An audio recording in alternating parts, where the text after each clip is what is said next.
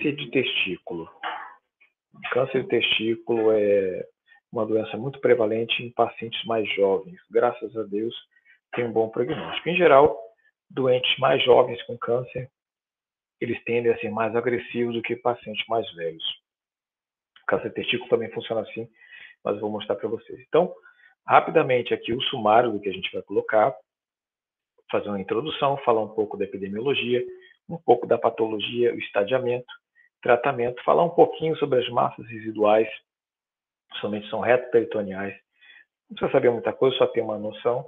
Falar um pouco sobre o prognóstico e uma breve revisão. E o último slide é de referência bibliográfica, vocês têm os slides aí com vocês. Então, o câncer de testículo é uma doença rara, raro mesmo, tá bom? Tem uma prevalência global entre 1 a 2%. É a neoplasia mais comum em homens jovens, entre 15 e 35 anos, tá bom? E se associa com elevadíssimas, elevadas taxas, é o que está escrito no livro, mas são elevadíssimas taxas de cura com tratamento multimodal, em alguns casos até 96% de sucesso. Bom, então, é um câncer que a gente tem, graças a Deus, um prognóstico muito bom hoje em dia. E, em geral, ele se apresenta para a gente como um nódulo testicular endurecido. E normalmente não dói. O paciente vai lá, não, examinei, doutor, tá aqui, está endurecido e tudo mais. E aí é por conta disso que ele vai procurar a gente. Então, aumenta o volume, mas de forma indolor. Então, tem outras patologias que fazem isso, mas é, o que a gente deve pensar principalmente é o tumor de testículo. Quando a gente tem um suposto tumor de testículo, aumento testicular, uma massa testicular indolor, eu preciso fazer um ultrassom. Esse ultrassom confirma a suspeita de lesão. Então é fundamental que você faça um ultrassom. Por quê? Por exemplo, a hidrocele, que é apenas o acúmulo de líquido entre as camadas vaginais do testículo, ela também pode aparentar como um aumento de volume, que normalmente aparece, e endurecido. Então, o ultrassom tira essa dúvida da gente. É, é um pouco, é bem diferente o exame físico do tumor de testículo com o da hidrocele. Mas, mesmo assim, em algumas apresentações ele pode é, aparentar o contrário, digamos assim, entendeu?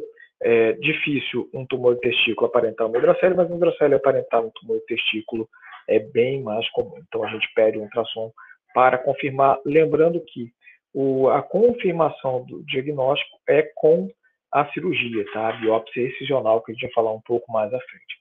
Em geral, as metástases mais comuns são as de retroperitônio, infinitamente mais comuns do que as metástases a distâncias, como, por exemplo, no pulmão, fígado, osso, então é raríssima, raríssima, raríssima.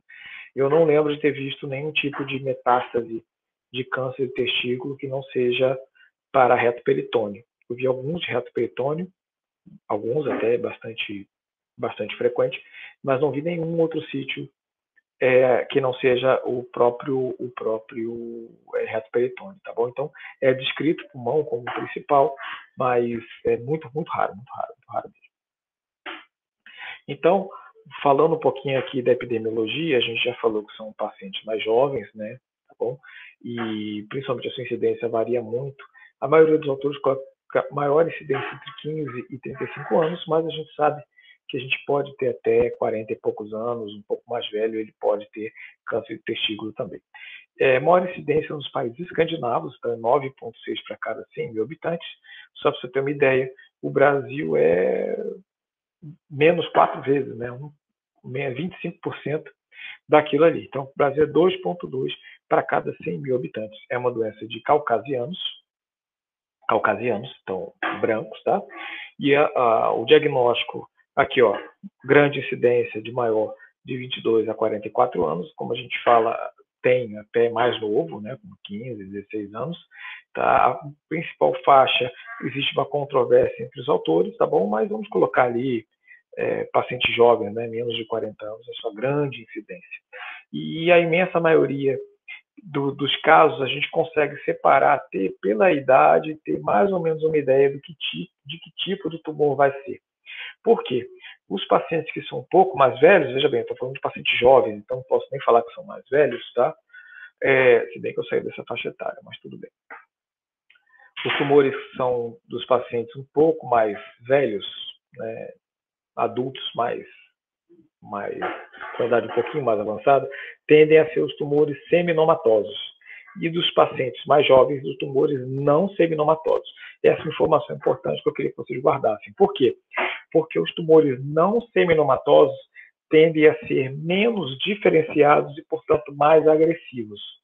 Resumindo, quanto mais novo, mais diferenciado, menos diferenciado, né? menos diferenciado, mais novo, menos diferenciado e mais agressivo. E, obviamente, o contrário também vale, tá? É o tipo de tumor. Uma das coisas que a gente tem sempre que perguntar para o, o, o paciente, sem perguntar na história dele, é se ele teve testículo não descido, a criptorquidia, aumenta em 4 até 8 vezes, tumor testicular contralateral, 2 a 4 vezes, aumenta a chance, história familiar, se foram os pais, 4 vezes, se forem irmãos, 8 vezes, então é muito importante. Tá? É, existe uma associação também da criptorquidia com a história familiar, então talvez seja o mesmo fator ainda não identificado, mas talvez seja o mesmo fator.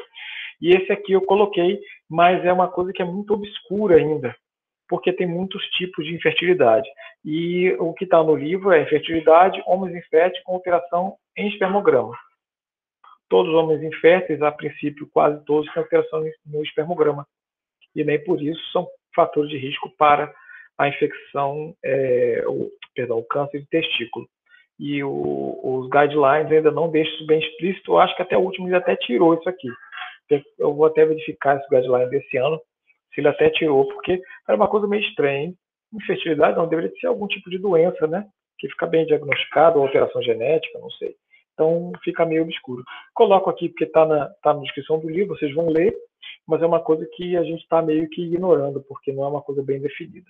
Tá? Apesar de ser é, chamativo, né? aumenta em 20 vezes. Qual é a doença? Né?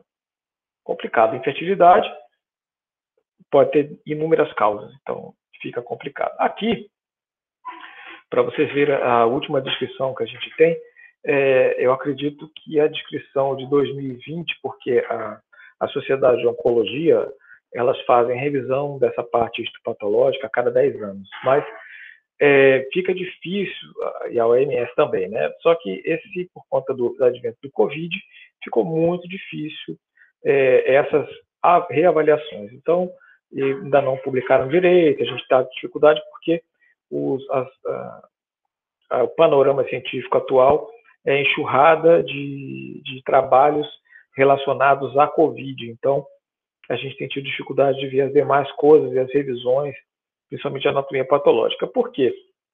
Porque antes a, a, a, a gente separava eles por linhagem histológica, tipo histológico.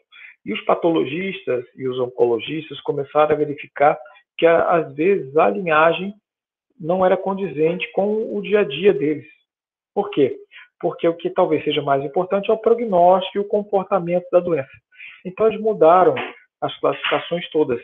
Ficam mudando essas classificações e elas, periodicamente, a gente tem que rever, né? Tanto a sociedade rever, a gente tem que reestudar. Mas tem uma coisa curiosa com relação ao câncer de testículo, estou dando esse preâmbulo todo, porque é quase ignorado isso no dia a dia nosso como urologista. Vou mostrar para vocês por quê. É, esse slide aqui demonstra quase todos os tipos, ou melhor, todos os tipos histológicos, ou praticamente todos, né, porque tem metástase, tem alguns tumores que não estão bem descritos aqui, de casos de tumor de testículo. Então, todas essas são as linhagens que a gente tem dos tumores de testículo, mas invariavelmente quase toda a sua totalidade e todos aqueles que eu vi, que eu tive a oportunidade de, de tratar, são todos de células germinativas. E quando a gente fala de células germinativas, a gente volta para aqueles dois grandes grupos, o grupo seminomatoso e o grupo não seminomatoso, para o nosso tratamento, quanto urologista e quanto verificação de prognóstico e acompanhamento. Para o oncologista, é claro, a presença de um tipo ou outro histológico pode fazer a diferença no, no, esquema de quimioterapia que ele vai co complementar e assim vai. Mas para a gente que é urologista mudou muito pouca coisa. Ele só recheou a nossa mente com um monte de tipos histológicos, mas na prática a gente muda muito pouco. Então, como eu falei, diversos tipos, subtipos histológicos, tem um monte de variação, mas no final das contas é, seminomatoso e não seminomatoso, que pelo menos para a gente que é urologista, ele guia o tratamento, acompanhamento e prognóstico. Por quê? Principalmente relacionado à metástase. A lesão primária, o tratamento é basicamente igual, mas o acompanhamento e o prognóstico de quando a gente tem metástase peritoneal muda completamente nos, nesses dois tipos histológicos, principalmente. Porque um eu vou fazer radioterapia, o outro eu vou operar, só para trocar aqui rapidamente, a gente vai falar um pouco mais à frente, mas só para trocar em miúdos como é que a gente trabalha. Então, quando a gente vai fazer, a gente pegou o paciente, veio com a queixa de, de um aumento testicular indolor, perdão, fiz um ultrassom, suspeita de lesão maligna. O que, que eu faço? Coleto os marcadores, alfa-fetoproteína, beta-HCG, é isso mesmo, beta-HCG, desidrogenase lática. Peço esses três antes de operar, tá? Eles são fundamentais. Por que, que eles são fundamentais? Porque eles lá na frente eu vou precisar desses dados e saber se zerou, se aumentou, e a gente precisa saber disso aqui no pré-operatório. É, vou pedir uma tomografia computadorizada de tórax, abdômen e pelve para ver se não tem metástase reto-peritoneal e se tem metástase, é, principalmente metástase pulmonar, que é a principal, mas como o fígado é o segundo sítio, a gente também vê. Então, até aí é tranquilo. Mas, mas, todavia, entretanto, assim, tomografia de crânio e cintilografia óssea só se você tiver alguma suspeita de lesão nesses locais. Caso contrário, a gente não solicita nem mesmo no acompanhamento posterior. E depois, a gente vai providenciar orquiectomia radical por via inguinal. Tá? Então, não é, é a orquiectomia no, na região inguinal, a gente abre e tira o testículo. Tem uma cirurgia que eu vou mostrar para vocês aqui na frente. Então, essa retirada, a gente tira toda a peça, todo o conteúdo da M-bolsa acometida. Tá bom? Então é chamado de biópsia excisional, ou seja, eu tirei toda a lesão. E a partir dessa, após a cirurgia, eu tenho a classificação TNM, nesse caso aqui é P de peça. Então, o T é tumor primário, N é acometimento de linfonodos e M metástase à distância. Ninguém vai decorar aqui, ninguém vai, vai precisar decorar. A gente fala que tabela é feita para ser consultada, não para decorada, mas é interessante que vocês saibam que P é por peça, então T é tumor primário, N é linfonodo e M é metástase à distância. Veja aqui, é tão, tão raro, tão raro, tão raro, que ele separa até o N1 e N0 aqui, ó, na metástase, se metástase à distância, sim ou não. Então, metástases pulmonares ou linfonodos regionais é o M1A e o N1B, metástase em outros locais. Como eu falei para vocês, eu nunca vi o N1B, nunca. E na verdade eu só vi metástase mesmo, ela é em linfonodo reto peritoneal. E que aqui, segundo aqui, nessa situação, é M0. M0, tá bom? Porque ele chega aqui, linfonodo, metástase reto peritoneal, então acaba sendo o M0. Deixa eu ver aqui que alguém perguntou. É, os valores da proteínas vão, vão estar alterados para valores superiores, isso mesmo, os valores, viu, Tomara, obrigado pela pergunta, será sim para valores superiores, mas como a gente vai ver um pouco mais à frente, eles têm mais relação com os tumores não seminomatosos, tá? Tumores não seminomatosos, e eles indicam prognóstico. Eu vou mostrar aqui um pouco mais à frente, você vai entender isso, é para a gente poder acompanhar. Se eu operar e depois coletar, eu só vou ter o pós-operatório, aí eu não tenho como foi essa evolução se ele estava alto e desceu, se zerou, se não zerou, se está subindo. Eu fico perdido nessa, nessa avaliação. Então, é, é importante que a gente possa coletar antes, tá? E aqui, ó, já que você perguntou, no caso do tumor do testículo, eu tenho TNM e o S, que são através dos marcadores. Ó, olha só. Tá vendo? Os marcadores, eles ficam bem altos, né, no caso. E o DHL, por exemplo, a gente vê em quantas vezes ele aumentou. É impressionante, tá bom? E a partir dali a gente classifica em estágio 1 a 3 para as diretrizes dos tratamentos. O tratamento adjuvante pode ser com radioterapia ou quimioterapia ou cirurgia, vai depender da, da circunstância, se ele for metástase reto-peritoneal. Tá? Se não for metástase, aí a gente pode fazer radioterapia local ou quimioterapia sistêmica, a depender do tipo histológico. Nos guidelines mais antigos, vocês vão ver que a gente evita a quimioterapia. Atualmente, a gente faz um pouco mais de quimioterapia, os, os oncologistas fazem um pouco mais de quimioterapia, porque os quimioterápicos hoje, eles são muito mais seguros, são por via oral, tem poucos efeitos colaterais, então vale a pena a gente é, estabelecer. E aqui, ó, voltando também, também você queria saber, e a gente está aqui já para colocar. Veja bem, aqui é em relação ao prognóstico da doença. Verifiquem que os tumores seminomatosos, ou seja, de pacientes um pouco mais velhos, eles têm um prognóstico muito melhor. O prognóstico ele é tão melhor, tão melhor, tão melhor, que eu não tenho tumores de mau prognóstico. Eu só tenho tumores de mau prognóstico nos não seminomatosos. E vejam também aqui, reparem aqui também nessa tabela, que o que é importante para a gente, importante para a gente, a alfa-fetoproteína, o beta-HCG e o DHL, como prognóstico dos tumores não seminomatosos. Tá? Então, é, independente do valor, do valor desses, desses marcadores, né, que seriam, por assim dizer, marcadores, o, ele não tem influência no prognóstico do, dos tumores é, seminomatosos, tá? Dos tumores seminomatosos. Se bem que a alfa-feto é um pouquinho mais. Nada de excepcional, tá? Nada de excepcional. Porque é, se tiver normal aqui, também praticamente não muda, tá bom? E aqui no seminomatose, em compensação, muda completamente o prognóstico dessa doença. E aqui é sobrevida livre de doença em 5 anos, tá bom? Que eu tenho aqui também. Sobrevida livre de doença em 5 anos, 82% dos casos, né? E sobrevida total em 82%, sobrevida total 86%.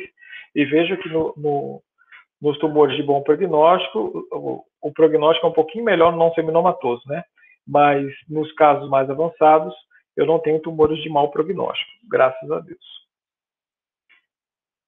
Aqui, vamos passar, deixa eu interromper aqui a, a, essa apresentação, para passar as cirurgias. Eu vou passar agora para vocês a cirurgia de uma orquiectomia radical com linfadenectomia.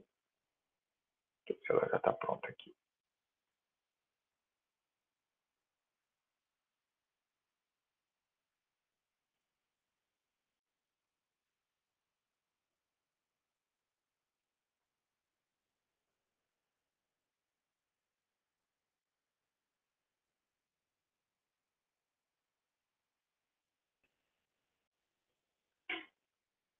Pronto, vamos lá.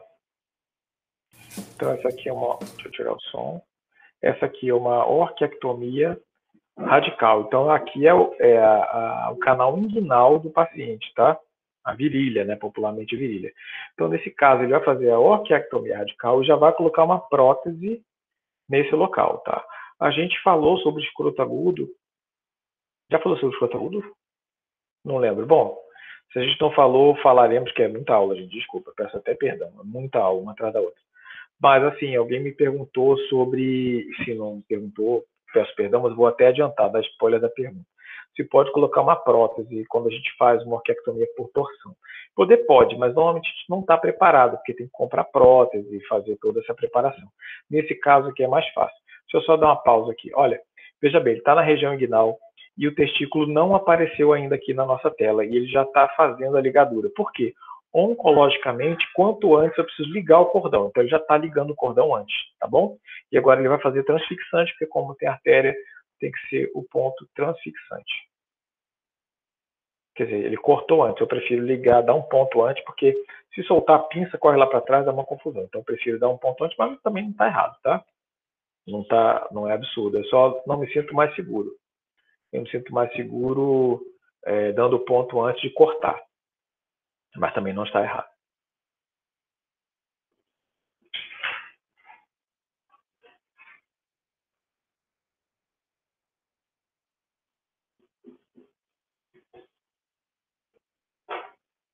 Ele vai amarrar ali.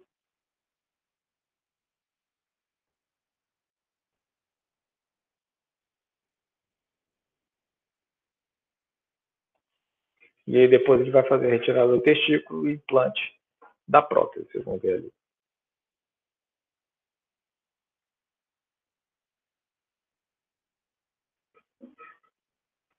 Em geral, quando é engraçado, quando é câncer assim, eu não gosto da ponta com porta-agulha.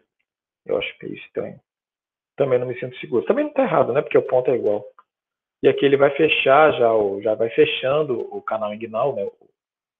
O canal inguinal mesmo, ó, fechando ali para poder dar sequência na cirurgia. Eu gosto de fechar no final também. Eu acho que primeiro você vai, termina a cirurgia, depois você fecha tudo. Aqui já na mão, quer dizer, não sei se está espelhado, mas na mão esquerda dele está o testículo e aqui ele está soltando, ó, soltando da pele, tá? Aqui o gubernáculo, que normalmente a gente, a gente queima, né? E aqui a pele. É, é interessante que uma vez um amigo meu quase fez uma lesão na nossa residência, a gente estava operando, estava operando com ele, porque ele levantou e a pele veio junto. Então o testículo estava aqui, a pele veio junto. E se ele cortar aqui embaixo, ia tirar um tampo da pele. A sorte é que a gente viu antes. Tá? Aí liga ali, ou queima, não tem problema. E aqui a prótese, a prótese silicone. Ó. Ele vai coloca no lugar, fixa ali. Coloca ali no lugar. Ó. Coloca ali esteticamente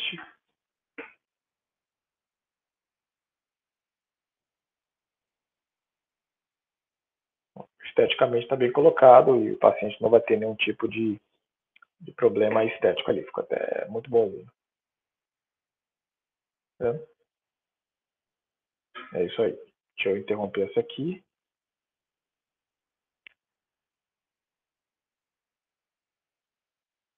Tranquilo com a cirurgia, gente? Tranquilo, bem tranquilo, né? A cirurgia bem tranquila. Graças a Deus, a, cirurgia, a urologista tem cirurgias bem tranquilas. Agora vamos à próxima cirurgia, que é uma linfadenectomia retroperitoneal. Vou mostrar para vocês também essa é, para vocês verem como é que a gente como é que a gente procede. Graças a Deus o vídeo de laparoscopia chegou para ficar e ajuda muito a gente para para fazer uh, esse tipo de, de aula, né? Entendeu? Porque a gente tem aula e tem como colocar aqui. Bom, vamos lá. Linfadenectomia retroperitoneal. É, se eu não me engano, é do lado direito. Ele vai fazer, vai fazer a, a, a dissecção. O que eu acho só que, se bem que essa cirurgia ainda tem alguns marcadores assim de local, ele bota seta para saber onde é está cada local. Então a primeira coisa que a gente tem que fazer é soltar o, o, o colo, o né? rebater ele para poder ter acesso ao reto peritônio. Primeira coisa. Então aqui ele vai colocar um fio para poder rebater ali. Aí, laparoscópico.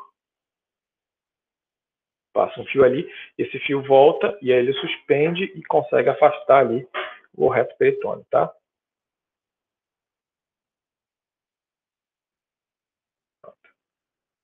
Dar o fio ali, pronto. Aí fica reparado, repara um lado para o outro.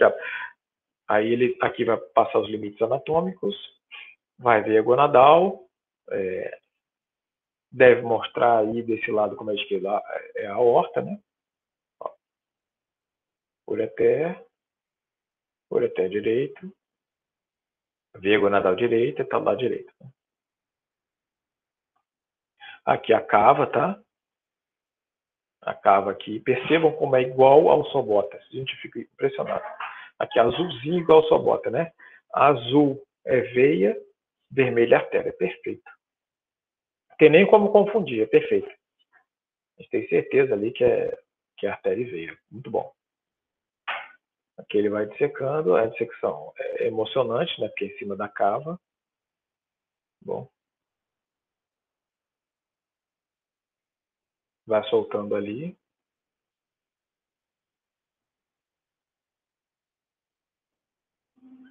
Ali veia renal, ó já mostrando a veia renal ali em cima.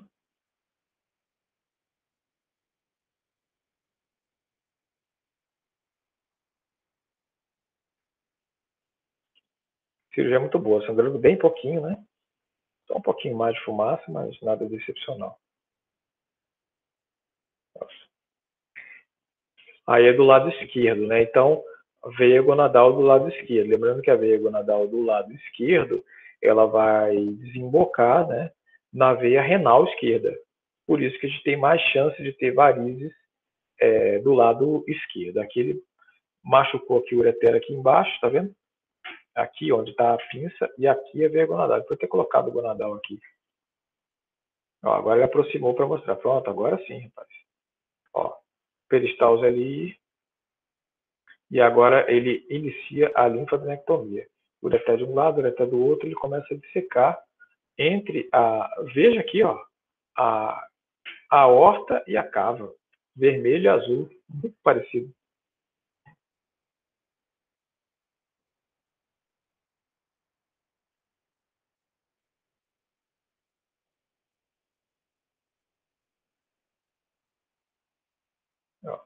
Começa ali dissecando os planos anatômicos.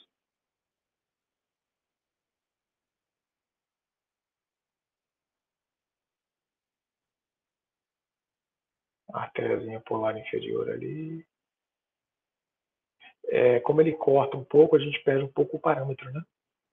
Ali, a bifurcação da horta. Se ele não colocasse, ficava difícil, porque a gente não está em campo, então a gente não acompanhou as etapas, né?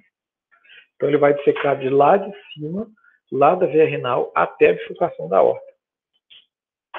Bifurcação da horta, as sabeiras ilíacas, né? Plexo hipogástrico, ó, até lá atrás. Tem que tirar tudo, viu, gente? Tirar toda essa, toda essa gordura. Você tem que tomar cuidado porque tem duas artérias lombares ali, você pode até ligar, né? A artéria lombar não faz muita diferença, mas ele pode sangrar bastante. Aí, só para ter cuidado, quem for dissecar, porque as lombares, embora você possa ligar com tranquilidade, não vai ter nenhum tipo de repercussão, mas elas são muito. É, sangram muito, né? Então tem que tomar muito cuidado, senão ele atrapalha muito a sua cirurgia. Aqui ele está tirando, aqui é a mesentérica inferior, tá? Artéria mesentérica inferior.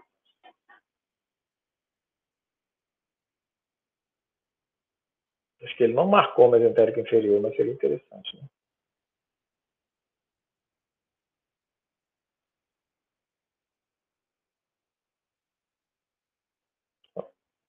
Limpando.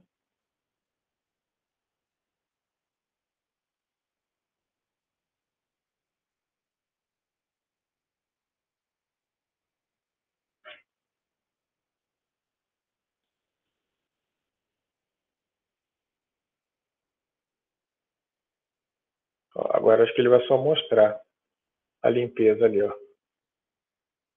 Lá em cima, renal, renal, polar, ó renal aqui, aqui é a gonadal, a gonadal do lado esquerdo, gonadal do lado direito, lá atrás, ó.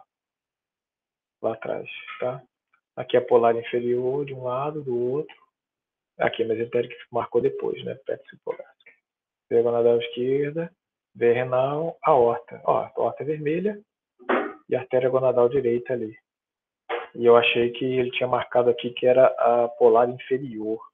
Engraçado, né? Tem, a minha impressão é que é polar inferior, mas tudo bem. Ele está na hora, né? Como a gente não está ali, fica mais difícil.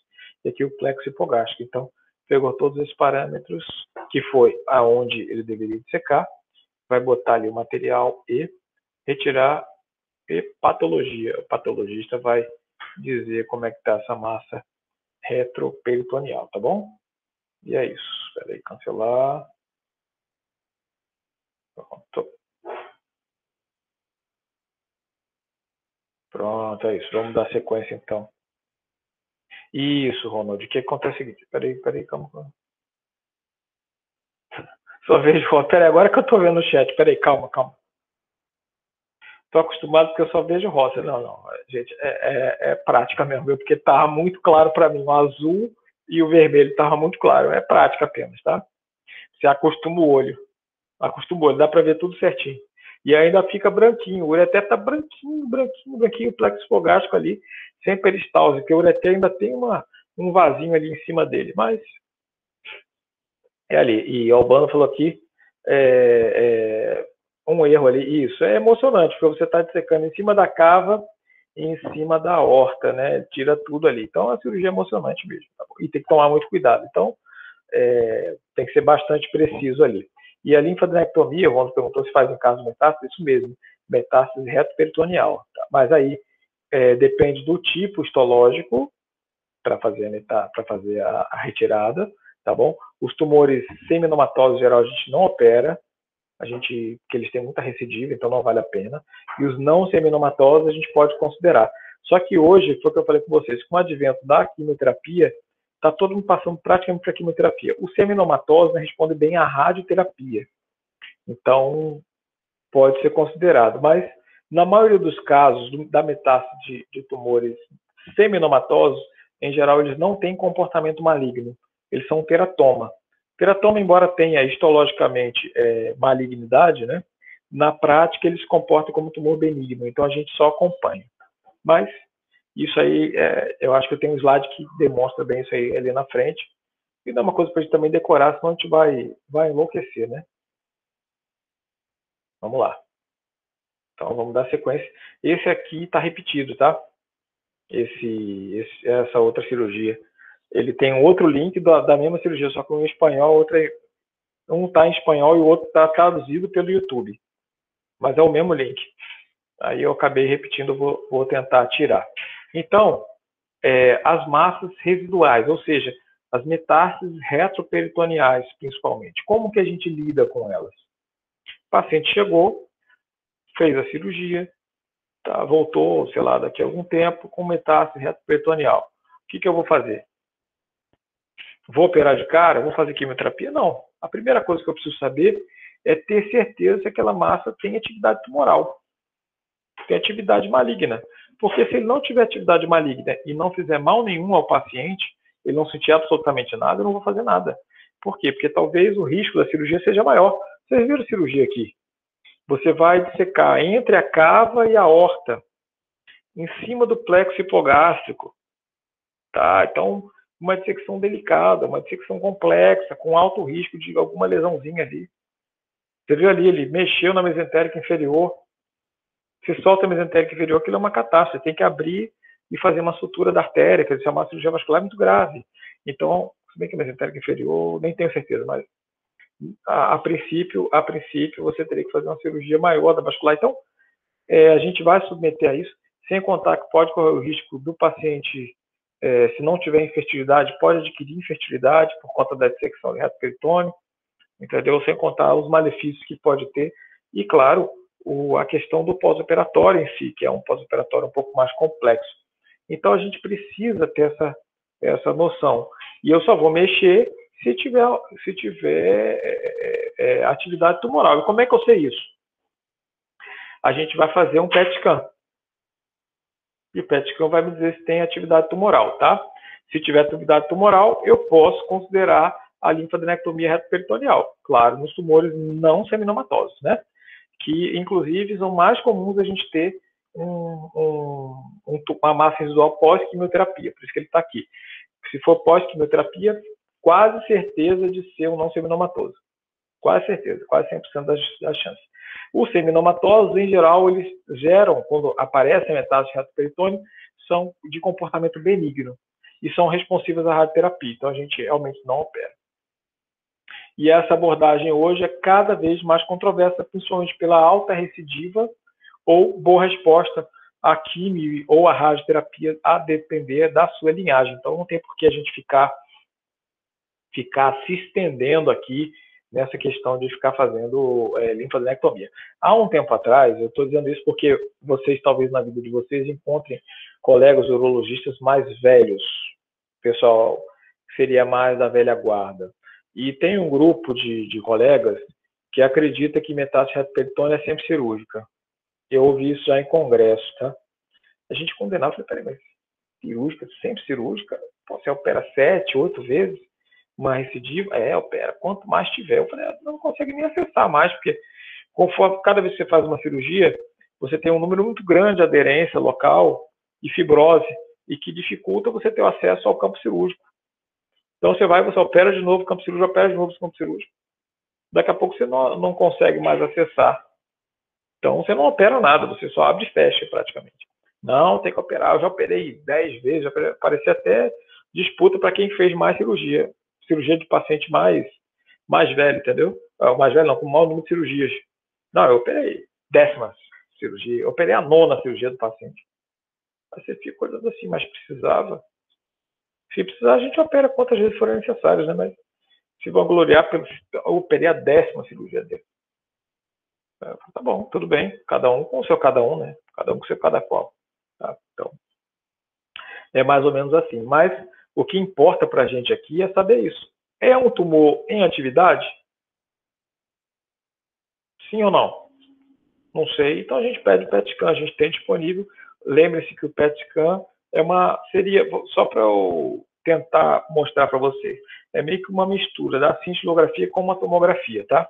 Você tem um radioisótopo e tem a tomografia. Então, faz a tomografia com o radioisótopo para ter a captação daquele radioisótopo. Isso é um PET scan. E essa atividade pode ser vista ao PET scan e o radiologista treinado para isso, ele pode dizer para você se tem atividade ou não na doença. E aí você vai ver a linhagem, vai discutir com o oncologista se vale a pena ou não operar. Na maioria das vezes, como eu falei, a gente não está operando. Prognóstico. Isso aqui é bastante interessante, tá? É, é uma coisa que eu já vi cair em prova de residência também. É, que são fatores anatomopatológicos do prognóstico. Reparem aqui que para os tumores é, seminomatosos, o tamanho do tumor importa. Para o não seminomatoso, não importa. Outra coisa aqui que a gente acaba não decorando, que é complicado, quer dizer, de tanto ver, você acaba decorando, mas tem um fator prognóstico que é interessante. Quando a gente fala do não seminomatoso, são tumores é, mais indiferenciados. O que significa isso? Quando a nossa célula inicial, nós somos formados, todos nós estamos aqui, a partir de uma célula que foi se multiplicando, todo mundo sabe disso. E isso entra naquele permeia aquela, aquele conceito de células tronco. Significa o quê? Que uma célula, uma célula que se desenvolveu todos nós que estamos aqui, hoje conversando, a partir de uma célula. Ou seja, ela é indiferenciada, ela pode se diferenciar em qualquer tipo de célula. Cutânea, nervosa, gastrointestinal, óssea e assim vai. Então, quanto mais próxima da linhagem embrionária, mais indiferenciada essa célula. Por isso que o tumor é mais agressivo. Então, reparem aqui nos índices prognósticos que eles são aqueles que têm é, o tumores, a presença de tumores da linhagem mais indiferenciada ou em locais mais indiferenciados. Por exemplo, carcinoma, car, é, é, carcinoma embrionário.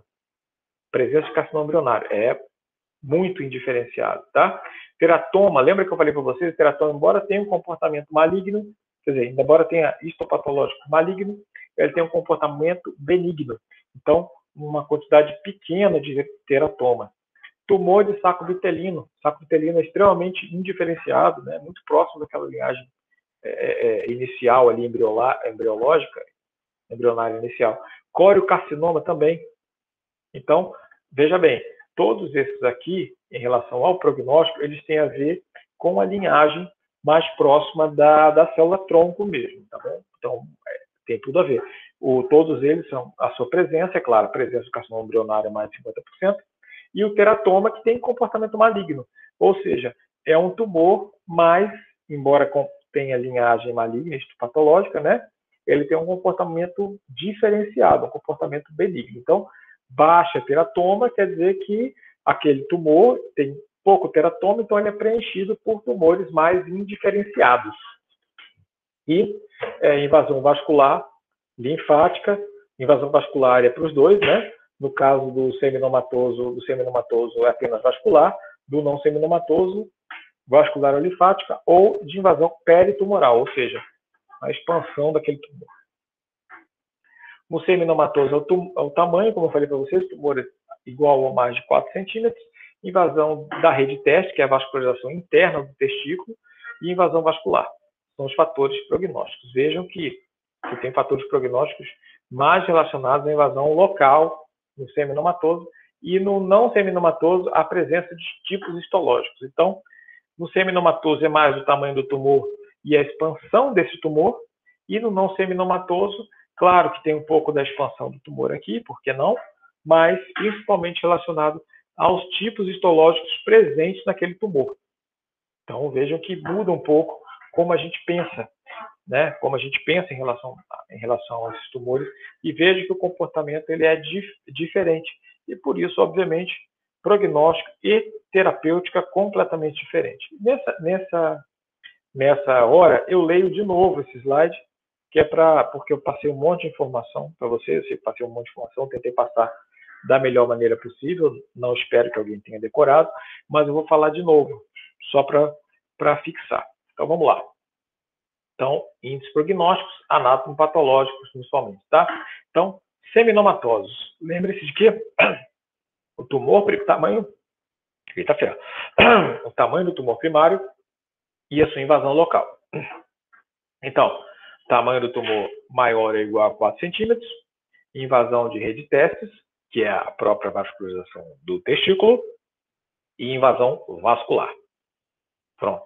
Os não seminomatosos, lembrem-se, tem mais a ver com o tipo histológico, embora tenha invasão, tipo histológico. Então, invasão vascular barra linfática ou linfática, invasão peritumoral, daquele crescimento. Presença de carcinoma embrionário acima de 50%, ou seja, linhagem histológica. Presença de menos de 50% de teratoma, ou seja, aquele que tem comportamento mais maduro. Tá? É, presença de tumor de saco vitelino e presença de coriocarcinoma, que são tumores muito indiferenciados.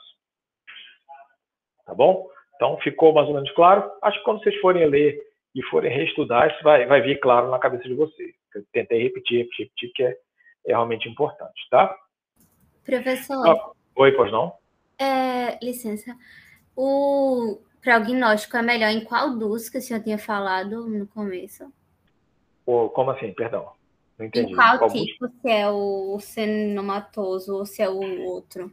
O então, é no. O, o prognóstico é melhor no seminomatoso.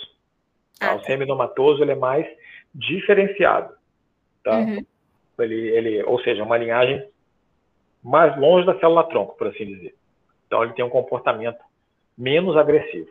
Tá, tá certo, obrigada. Nada. Mais algum. Eita ferro, eita ferro, tô engasgado. Mais alguma dúvida, gente? Vamos embora aqui só para da sequência, a gente está na revisão já. Vocês estão com pouca dúvida, porque essa, essas aulas são chatas por causa disso. Você prepara as aulas para presencial e aí remota ela acaba encurtando, né? Porque vocês acabam não. Não digo não participando, não. E no presencial, eu consigo olhar para vocês, eu tenho uma noção de quem está com dúvida. Então, você está com dúvida, você está com dúvida, você, você está com dúvida, pergunte a pessoa, não, não, mas. Aí a gente consegue estimular vocês a falar um pouco mais, né? entendeu? Porque tem gente que é tímido e aí só fala quando a gente chega lá. Você, fulano, está com dúvida?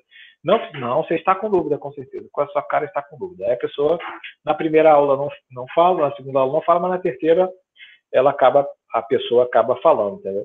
E aqui na, na, na aula remota vocês acabam meio que é, é, se escondendo nesse sentido. Eu não tenho como não tem como buscar isso ativamente, né? Não tem como. Então vamos lá, vamos para a revisão então, deixar claro para a gente poder encerrar a aula hoje e, e para se preparar para a semana que vem. Quer dizer, vocês ainda têm a semana inteira, eu também, né? Tenho que falar semana que vem, ainda tem um monte de coisa essa semana para fazer. Então vamos lá, revisão. O câncer de testículo é o câncer mais comum em homens jovens. A maioria deles entre 20 e 44 anos se apresenta como um nódulo ou massa testicular indolor. Não está escrito indolor aqui, mas coloquem aqui. São oriundos, em sua imensa maioria, das células germinativas, seja elas seminomas ou não seminomas, sendo os não seminomas o mais agressivo. A tomografia computadorizada é o melhor exame para avaliação do câncer do testículo. Tem um adendo aqui, que é o estadiamento. O estadiamento, a peça, mas o tumor de testículo, é o, a tomografia é o principal exame que a gente consegue fazer a avaliação desse, desse tumor, dessa extensão. É, o tratamento, quando possível, é cirúrgico, é total da neoplasia, que é a orquectomia radical, que além do tratamento da lesão primária, ele também serve para o estadiamento, tá? para confirmação diagnóstica e estadiamento. Então aqui eu vou colocar um caso clínico é um caso de aplicação. Ele tem, normalmente, eu, eu, é onde eu estimulo vocês a falar em sala de aula, mas aqui eu acho que eu vou ter que falar tudo. Senão... Normalmente, já tem um ano que ninguém participa muito bem aqui, aqui não. Tá? Sempre tem alguém que participa, até agradeço, mas no geral as pessoas ficam mais quietas. Mas é assim mesmo, vamos lá. WRS, 17 anos, veio atendimento com história de aumento testicular à direita, indolor. Exame físico, massa palpável testículo direito, de aproximadamente 4 centímetros, nega história de trauma. Então vamos lá. Qual a sua hipótese diagnóstica? Vamos voltar. Não teve trauma, massa palpável no testículo direito, indolor. Suspeita é o tumor do testículo, não tenho dúvida. Qual o principal exame a ser solicitado? Aí tem vários, né? Vários, vários, vários. Mas eu quero que vocês coloquem na cabeça que a gente primeiro precisa pedir um ultrassom para confirmar a suspeita da lesão. Tá? A suspeita da lesão. Professor. Oi. Por que eu, tipo, por que ele salientou nega trauma? Tipo, o trauma iria poder dar É uma... porque um trauma antigo pode levar a algum tipo de edema, né? Entendeu? Então, toda dor testicular, a gente pergunta se teve um trauma ou não.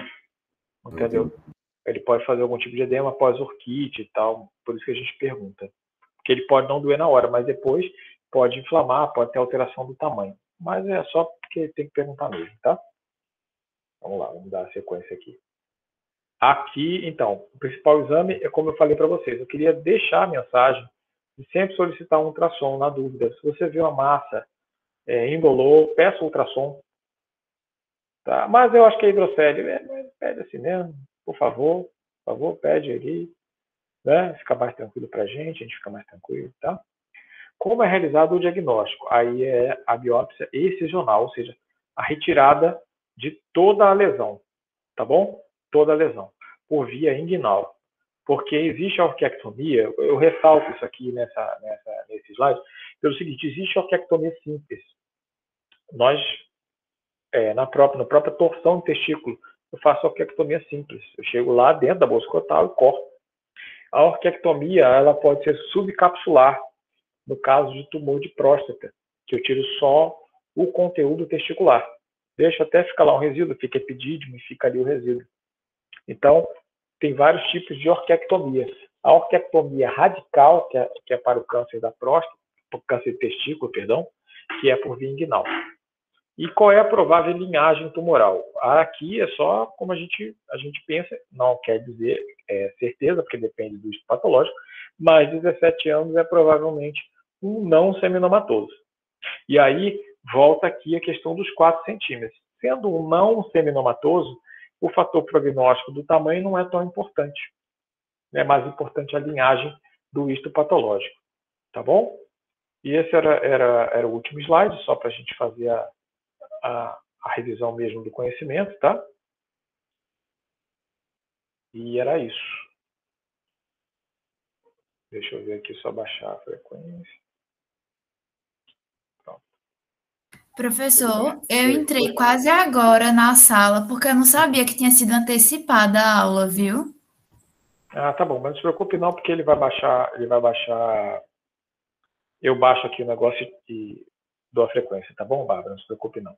Deixa eu até ver se eu consigo puxar ele mais uma vez. Espera aí. Que aí ele já peça agora. Meet attendance. Espera aí, meet attendance. Já tá, ele, tá, ele acabou de ver. Professor, licença. Ele acabou de ver. Oi. É, no caso, nesse caso que o senhor apresentou, é, faria quimio, teria necessidade de fazer quimioterapia? É uma ótima pergunta, tá, Tamara? Mas aí vai depender muito do laudo patológico. Vai depender se ele teve, qual foi a linhagem, né? Qual foi o estadiamento, se ele, qual é o prognóstico dele. Tá? Depende de outros fatores. Alfa-fetoproteína, beta-HCG. Tá? Talvez tenha necessidade de fazer neoadjuvância. Agora, se for um tumor pequeno, sem invasão, a gente pode pode apenas acompanhar após a cirurgia, porque ele tem a chance de estar curado após a cirurgia tá? Mas aí são tem muitos fatores que estão relacionados ali. Eu não quis entrar muito nesse mérito, porque ficaria mais para mérito da oncologia, né? Na nossa parte seria até a cirurgia e na parte do acompanhamento. Deixa eu interromper aqui a gravação para já ir preparando para vocês, né? Interromper a gravação. Enquanto vocês vão